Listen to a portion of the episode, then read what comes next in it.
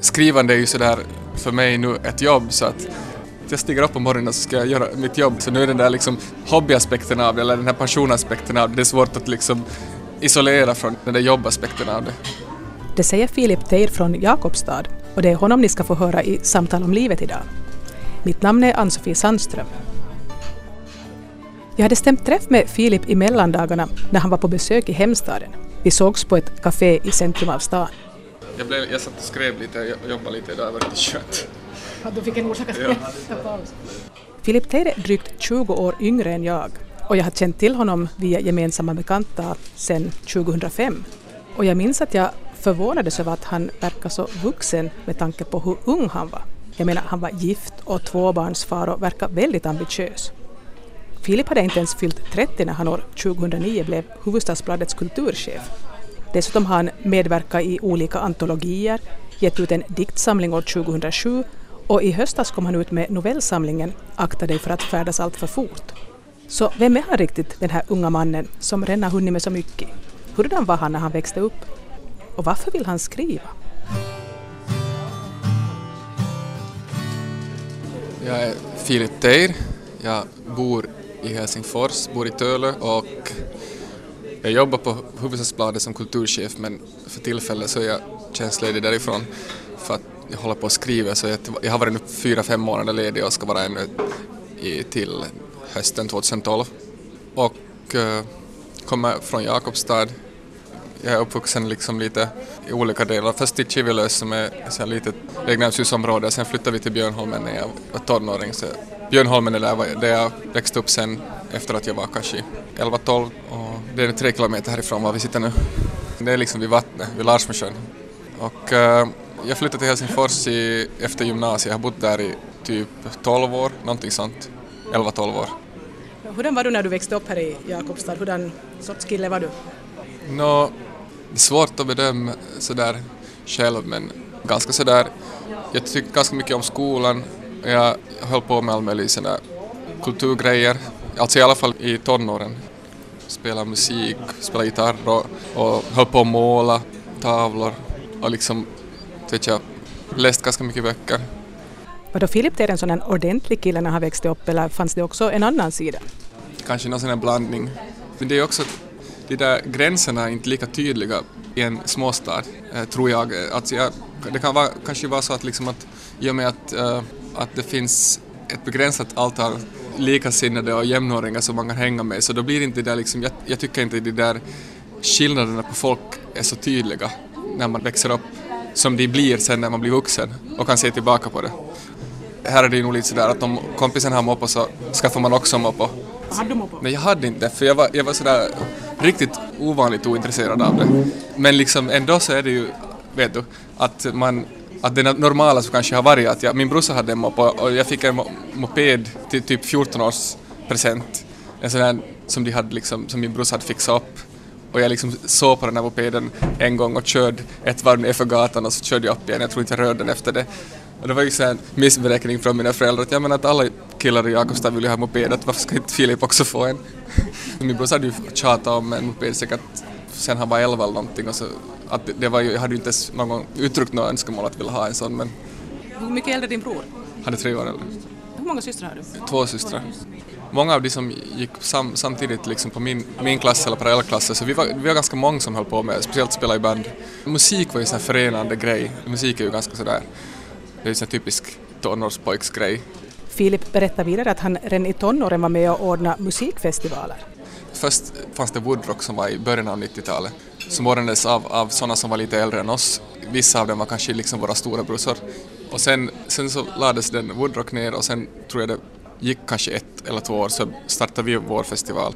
Den heter Poppalora. Vi var då, när vi startade den så var vi, eller vi grundade en förening när vi var kanske, jag var kanske 14-15 och de äldsta av oss var kanske 17-18. Så vi grundade liksom en förening och sen började vi samla pengar och så hade vi samma sommar den där. Så höll vi på, höll vi på med den kanske, jag kommer inte ihåg exakt, skulle det ha varit 28 år ändå. Så vi hade den från 95 till kanske 2002 eller någonting sånt. Varje sommar i Gamla Hamn i Jakobstad. Att vi spelade nog ofta själv någonting också på den, på den här festivalen men det var nog mycket att, att vi fixade, fixade också sen, vi åkte liksom till festivaler lite runt om i Finland och kollade på band och sen såg vilka vi tyckte om och så försökte vi få dem hit. Jag frågade Filip om han fortfarande ägnar sig åt musik på något sätt. Jag fortsatte nog lite att spela efter att jag flyttade till Helsingfors. Lite för mig själv sådär att spela in på dator och spela in, och hade nog några kejkor också med några band. Men sen, sen tog det slut i något skede ändå för att det är lite sådär kanske att, att man måste välja, välja vad man ska satsa på. Och jag, jag valde nog inte den där musikgrejen och det, jag hade nog inte riktigt tänkt tror jag göra det heller. Det var nog, jag började skriva också där i slutet av gymnasiet och började sen jobba på tidning och sådär och, det tog liksom sen över.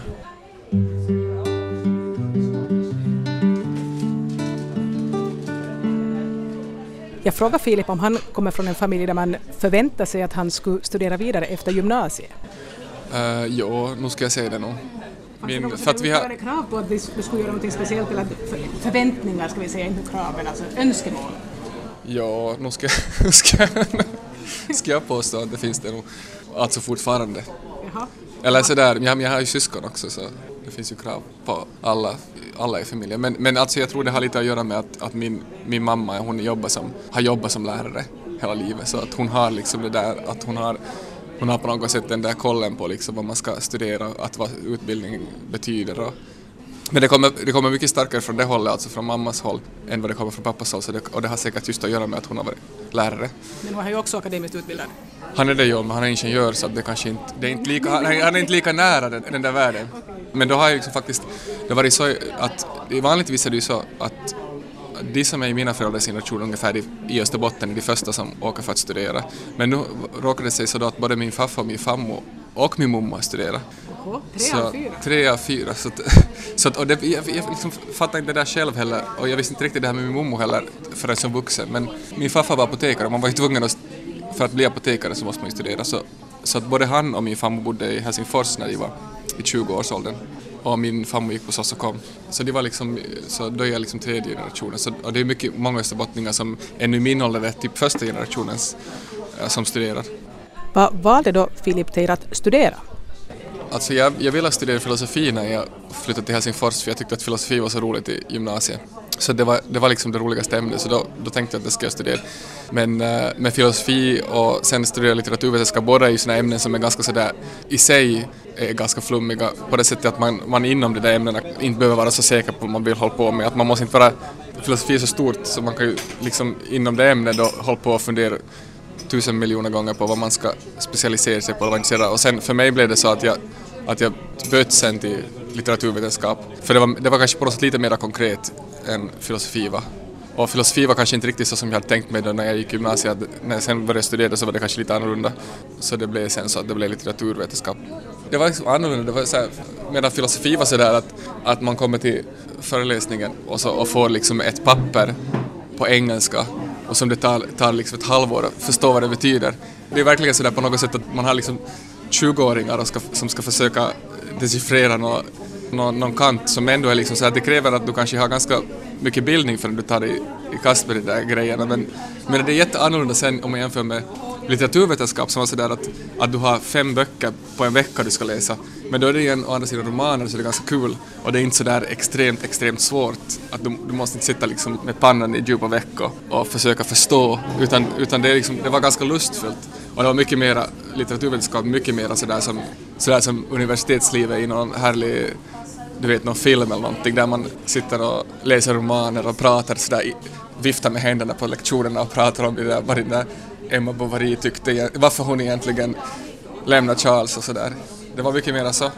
Medan just filosofi var ju lite sådär sådär, det är ett svårt ämne, man måste vara jättesmart, jättesmart så jag, det passar liksom vissa jag tyckte att det kanske sen inte passade mig men sen är det ju svårt att säga, filosofi är ju så brett. Jag råkar veta att Filip Teir gifte sig och blev far redan under studietiden. Så hur blev det nu på det sättet? Ja, det är en bra fråga. Jag, jag har nog själv försökt analysera, alltså grejen är det ändå för våra lyssnare som inte, som inte liksom då har sett mig någon gång tidigare eller som inte vet vem jag är så, så jag fick alltså, vi fick, jag, jag fick barn när jag var, mitt första barn när jag var, jag skulle fylla 22 och det, det är väl i och för sig ovanligt. Ibland så läser man ju sådana här reportage i, i de österbottniska tidningarna om lästadianer som hur känns det att få barn när du är 23 kan du fråga av dem. Och så gör de det till en grej liksom som handlar om att de är lästadianer eller att de tillhör någon fri religiös rörelse eller någonting. Och, då kan man ju tänka att, att, jag menar, att man behöver inte vara, behöver inte vara fri religiös för att få barn. Men, men eh, det, det var nog bara liksom någonting som, som hände och sen funkade hur bra som helst det också. Alltså, om jag tänker nu på mina egna föräldrar så fick de också barn när de studerade, sitt, eller sitt, min stora bror. Och det, det gick ju för dem så nu, och det funkar jättebra. Egentligen så, så, så skulle jag säga att det är ganska bra att få barn när man studerar just ur det perspektivet. Man, allt sånt här som pappaledighet och mammaledighet och sånt spelar inte så stor roll för man är, man är jättefri att, att liksom fixa sin egen tidtabell och, så att man kan liksom dela på ansvaret. För att vi hade i alla fall sådär att, att man kunde liksom ungefär ordna sina föreläsningar så att en han kunde vara hemma. Och sen, sen ändå, så länge man klarar av att liksom leva på makaroner och, och sådär så går det, går det riktigt bra. Jag menar man har någon studiestöd, inte tänker man ju i den åldern på att man skulle behöva mer än det. Lite studiestöd och bostadsbidrag. Så. Och nu kände, vi, alltså nu kände vi kompisar som fick barn också, inte så många men det minns jag speciellt att när, vi, när vår dotter började dagis när hon var ett och ett halvt år så, så träffade vi ett par som, som var ungefär i exakt samma situation som oss, eller två par till och med. Så att man märker sen att det finns andra också. Och, och, nu, nu är det ju lite sådär, nu är det ju sådär att en del av mina kompisar har fått barn för några år sedan, en del kanske precis har fått sitt första, en del har inte fått, en del vill kanske inte ha barn. Och sådär att nu, nu är ju våra barn avgjort mycket äldre än, än, än de flesta av mina Jakobs kompisars. Men... Jag ber Filip berätta hur länge han har känt sin fru Malin. Hon är, hon är också från Jakobstad så vi träffades, vi gick liksom i högstadiet tillsammans så, men sen äh, blev vi ihop i gymnasiet. Eller vi har liksom känt och hängt i samma gäng sen vi var, sen vi var liksom i, i det där. Sen egentligen den där tiden när vi, som jag berättade, vi ordnade den här rockfestivalen. Jag konstaterar att det är ganska ovanligt att folk som börjar vara tillsammans i tonåren faktiskt fortsätter att vara tillsammans och gifter sig och hålls ihop. Ja, inte vet jag, men jag tror att det här, jag läste någonstans just, det var någon kvinna som hade varit gift i, i hundra år och hon sa, hon sa att, att knepet var att man skulle hitta rätt kar från början. Att nu är det väl kanske mer det det handlar om, att, nu, att man har, råkar ha tur och så passar man ihop och sådär. Vi talade just om det här med någon, så sa de att kände någon som hade samma situation men det de höll inte alls lika länge sen så det är väl, det är väl lite, om man har tur att det funkar så. Och så är det kanske bra också om man vill ungefär samma saker, att man vill fara till samma ställe och studera så att inte en vill stanna kvar i hemstaden medan den andra vill fara till utlandet. Ja, ja alltså vi får ju båda till Helsingfors och studera vilket var på det sättet liksom anmärkningsvärt eftersom de flesta far till Åbo från Jakobstad. Det var någon sån grej bara att det var inte liksom för att jag hade någon koll på vad som fanns i Helsingfors och jag tror inte att hon hade heller. Men vi hade båda liksom någon sån känsla av att det skulle kunna vara liksom smart att fara någon annanstans än till Åbo. Eh, bara för att liksom lite bryta med, med hela det här liksom eh, Österbotten-grejen, att man, att man umgås i samma kretsar hela tiden och sådär.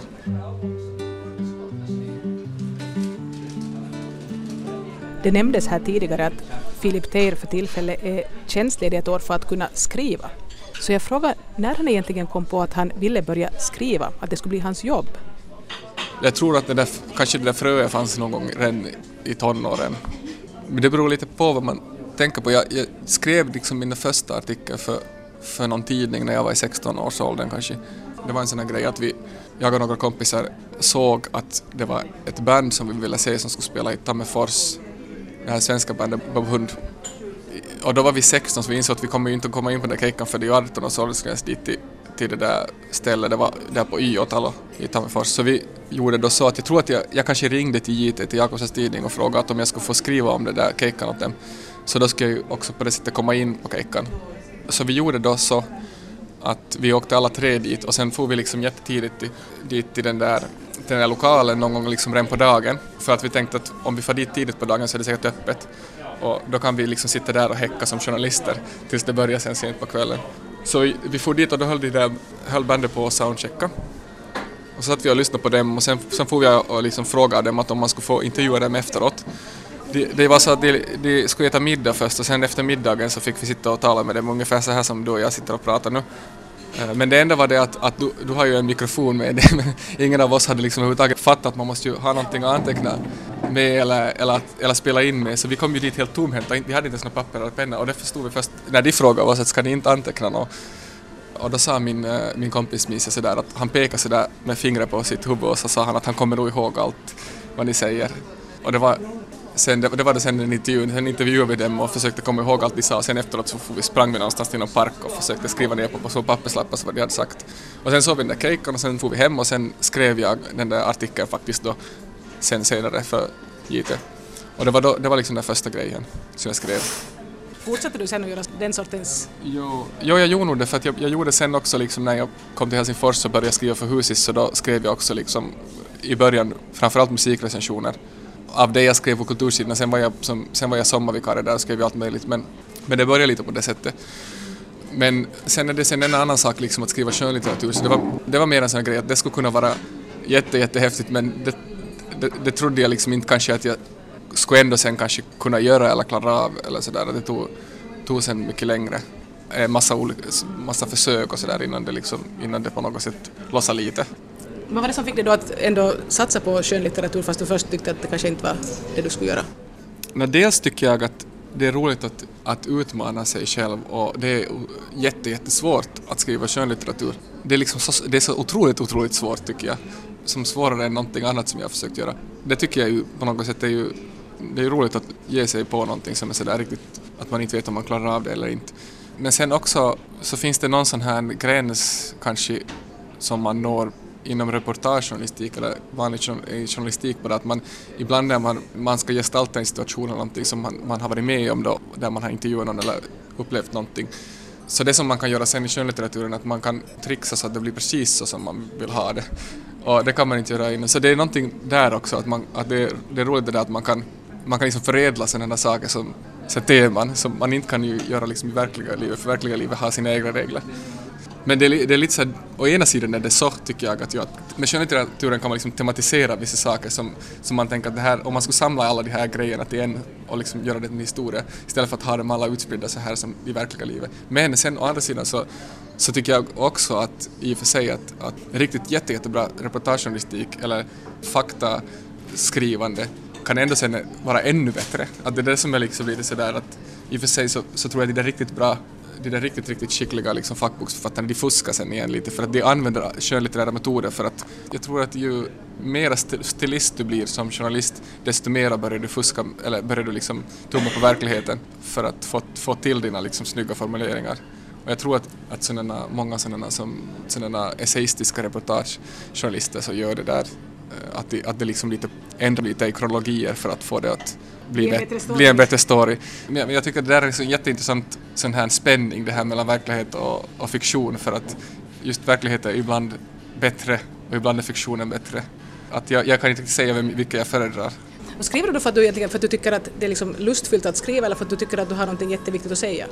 Jag skulle säga, jag vet inte om jag har något jätteviktigt att säga men jag har någon sån här känsla av att det är någon del av liksom vår, vår verklighet eller, eller vardag som jag skulle vilja beskriva. Och det är liksom inte det här att jag har ett budskap som jag vill komma ut med utan det är någonting att jag skulle vilja komma åt liksom att jag, vet, jag, jag är ju nu hemskt inne i det här att jag skriver om, jag skriver inte något historiskt utan jag skriver liksom lite om samtiden. Så därför, och det liksom passar, passar mig just eftersom det är det, på något det som jag alltid har gjort, jag skriver kolumner om, om hur, det, hur folk är idag och sådär. Så det är liksom där jag mera är och nosa liksom på något sätt att, jag, att beskriva hur folk lever idag och hur de, hur de tänker idag och sådär.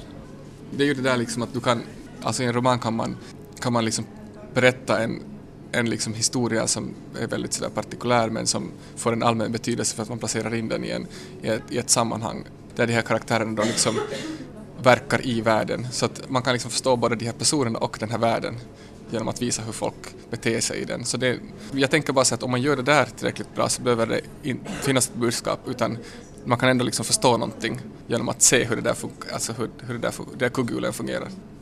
Philip Teirs novellsamling som kom i höstas har fått ganska mycket uppmärksamhet och åtminstone vad jag kunnat notera mestadels positivt mottagande. Att, hur kändes det? Det var nog en stor lättnad, tycker jag. Framförallt en stor lättnad för att jag hade nog, jag hade nog på något sätt ångest kring hela det där in, ända, ända in, in liksom det allra sista in. Jag gjorde de där sista rättelserna på boken precis innan den gick i tryck.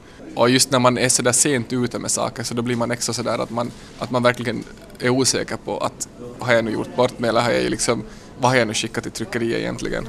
Så då var det en lättnad när de där första recensionerna kom in och de var sådär om inte jättepositiva så åtminstone sådär liksom förstående och Välvilliga. välvilliga. Och sen är det också en lättnad därför för att, för att jag blev i, sam, i samma veva som den där boken kom ut så blev jag ledig, tjänstledig för att skriva. Så skulle det ha varit då så att jag skulle ha blivit sågad överallt så skulle det ha varit mycket svårare att komma igång med det där skrivande.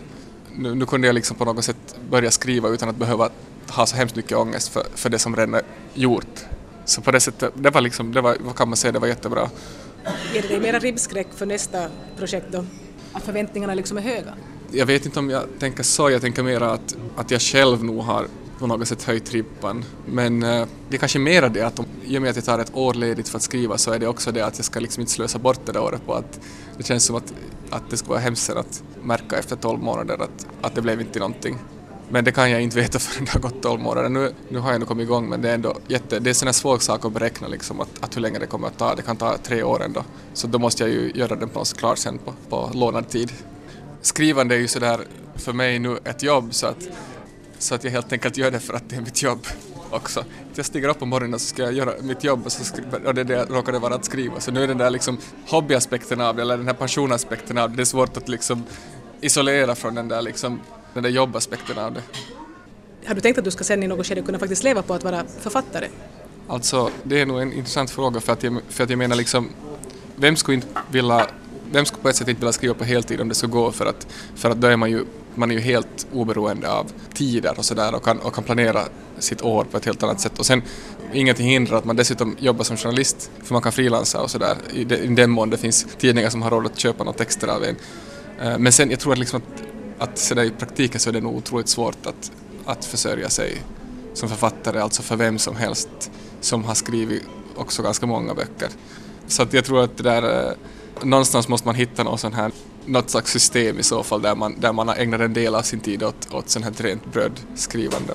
Det bästa är ju då förstås om man kan hitta något som, som är tillfredsställande också på den sidan. Men, alltså det, det, går, det går liksom i alla fall inte att skriva böcker samtidigt som man heltidsjobbar, så mycket har jag nog märkt. Jag har skrivit den där, den där förra boken nu då på semestrar och det är inte så där hemskt, det är ganska utmattande och, och, och liksom också på något sätt sådär Alltså, att skriva en bok är inte bara det att man skriver den där arma boken utan det är allt arma tänkande och, och allt ångest där man inte skriver allt det här. Det är så mycket annat i det. Det är så mycket av det här liksom processande. Så, att, så det är ju sånt som sen äter av ens tid när man ska vara på jobb till exempel. Så därför är det liksom svårt att kom- kombinera ett helt, heltidsjobb med. Plus familj. Plus familj, ja. Allt tar tid, ja. Så där, där liksom måste man nog, om ska man skriva böcker så tror jag att man måste, man kan inte liksom ha det där heltidsjobbsystemet. Men nu, nu har jag ju det här, man kan ju vara tjänstledig som jag är nu. Om man har liksom på något sätt råd. Och det tycks du ha? Jag har nog sådär just just råd.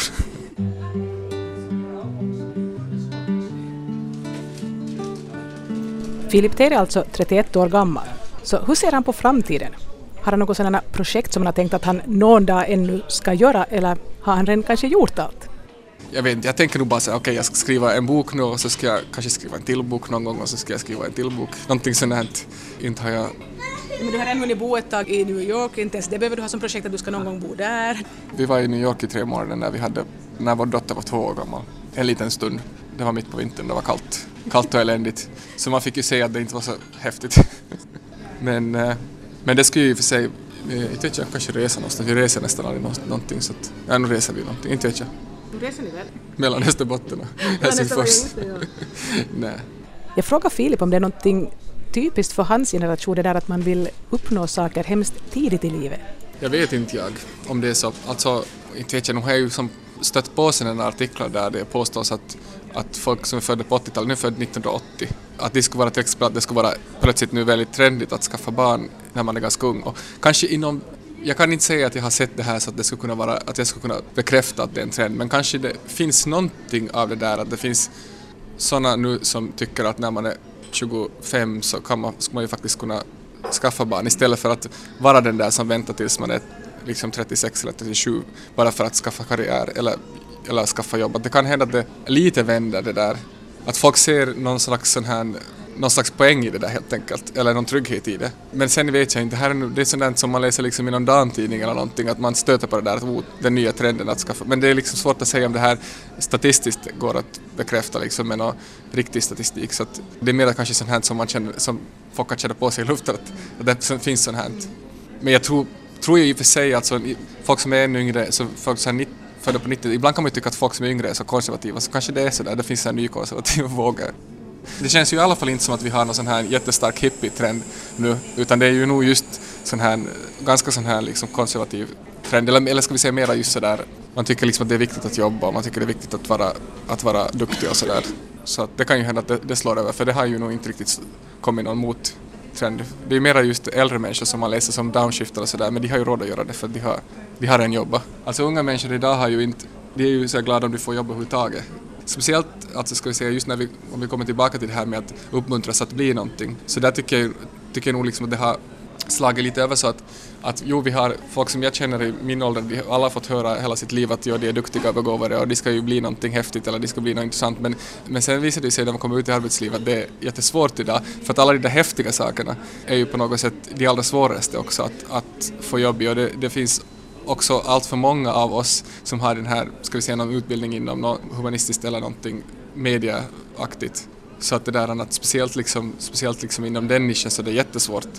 Så att där kanske det har liksom, man har nått någon slags sån här gräns att man får inte nödvändigtvis jobba bara för att man har hört hela sitt liv att jo, jo, du är jätteduktig på det här eller det andra eller du kan bli vad som helst för att det stämmer inte riktigt. Och sen vet man ju inte heller liksom hur det blir, det kan det blir liksom, känns som att det blir ännu värre. Så snart kanske folk fattar att de, de måste, eller jag vet inte, folk har väl sen istället då jättemånga ut, utbildningar eller studerar liksom evigheter, de studerar i 15 år innan de ens vad heter det, börjar jobba sådär. Att nu har jag haft tur på det sättet, jag, jag var på flera vikariat innan jag blev fastanställd. Men just många som, som fortfarande i min ålder är just i det här vikariatsnurret liksom att, och kommer inte ur det. Så det, det är ju nog mera ett tema för idag än det här. Så att, egentligen, att du är egentligen mera kanske ett undantag på det sättet att du har liksom fått fast anställning, liksom du har inte måste nöja dig med någonting som inte var riktigt mm. det du hade tänkt. Jag har nog haft jättetur. Men det, den, där, den där grejen har ju svängt, alltså jag blev anställd 2006 och två år senare så eller nu kanske tre år sedan, så var det våra första samarbetsförhandlingar för Husis och sådär. Att, det där, att jag kom nu in just före det där folk började oroa sig jättemycket för hur det kommer att gå för tidningarna och hur det kommer att gå för mediehusen. Och nu är vi där, där man var i början av 90-talet också. Så att det där, nu, nu, är, nu är vi inne i liksom den här perioden där det är jättesvårt tror jag att få ett jobb om man är i min ålder. Man har ju liksom i min ålder redan blivit klar för ett tag sedan. Så att det där, det, det är liksom någonting som jag själv har tänkt på nu när jag skriver eh, på min bok också för att jag har människor där som är i min ålder var befinner de sig? Jo, om jag tänker sådär realistiskt så befinner de sig just i någon sluttjobbsverklighet. Det finns ju liksom också det där på något sätt att hela den här grejen att man ska göra någonting kreativt med sitt liv. Så det, det är också en sån här intressant sak för det har liksom blivit, det, det blir liksom så självklart att det ska vara någonting inom ett kreativt yrke, men som om, som inte ska vara kreativt att göra någonting som inte har att göra med, ska vi säga, media eller någonting sådär. Och det kanske också har någonting att göra med liksom att, att man har jämfört sig med tidigare, alltså att säga att okej okay, om pappa är kemist eller ingenjör eller någonting så då det verkar ju jättetråkigt så därför måste jag bli någonting annat som om inte skulle kunna vara kreativt till exempel att vara ingenjör just. Att, eh, att det finns en sån här, jag vet inte, eller att man vill bli kändis när man är i högstadiet. För att det är någonting som man rent konkret ser att det leder någonstans för att man ser det så tydligt för man ser det på TV eller whatever. Medan det, liksom det är så diffust med en massa andra yrken i världen. Vi har suttit och pratat ganska länge och det börjar bli dags att sluta. Så jag frågar Filip Ter om han sådär överlag är nöjd med livet, om han är lycklig. Vad ska man svara på det? är du nöjd med det du håller på med? Ja, jag måste nog säga att jag, jag är nog riktigt, riktigt glad över att jag får hålla på med det här som jag håller på med. Speciellt så länge det här, det bara känns just sådär som nu, nu känns det svårt. Jag tycker om när det känns svårt. att, att liksom att utmana sig och sådär. Att försöka liksom klara av det där som man har föresatt sig göra. Det är på något sätt det, det, är också med journalistik tycker jag samma sak. Att jag, jag, tycker det har liksom på ett sätt blivit svårare och svårare och svårare. För tröskeln, det, det betyder inte att det blir bättre, men man har, man har som mera självkritik hela tiden så att det gör att det hålls på ett sätt spännande och intressant. Men eh, ja, nu är jag glad och nöjd. Det sa författaren och kulturjournalisten Filip Teir som ni har hört i ett samtal om livet. Mitt namn är Ann-Sofie Sandström. Och jag kan nu samtidigt berätta att från och med nästa vecka kommer Samtal om livet att ha ändrade sändningstider. Programmet kommer att sändas första gången på torsdagar klockan 13.03 med en andra sändning på lördag kväll klockan 20.03. Och från och med nästa vecka kommer programmet också att vara längre än vad det har varit hittills.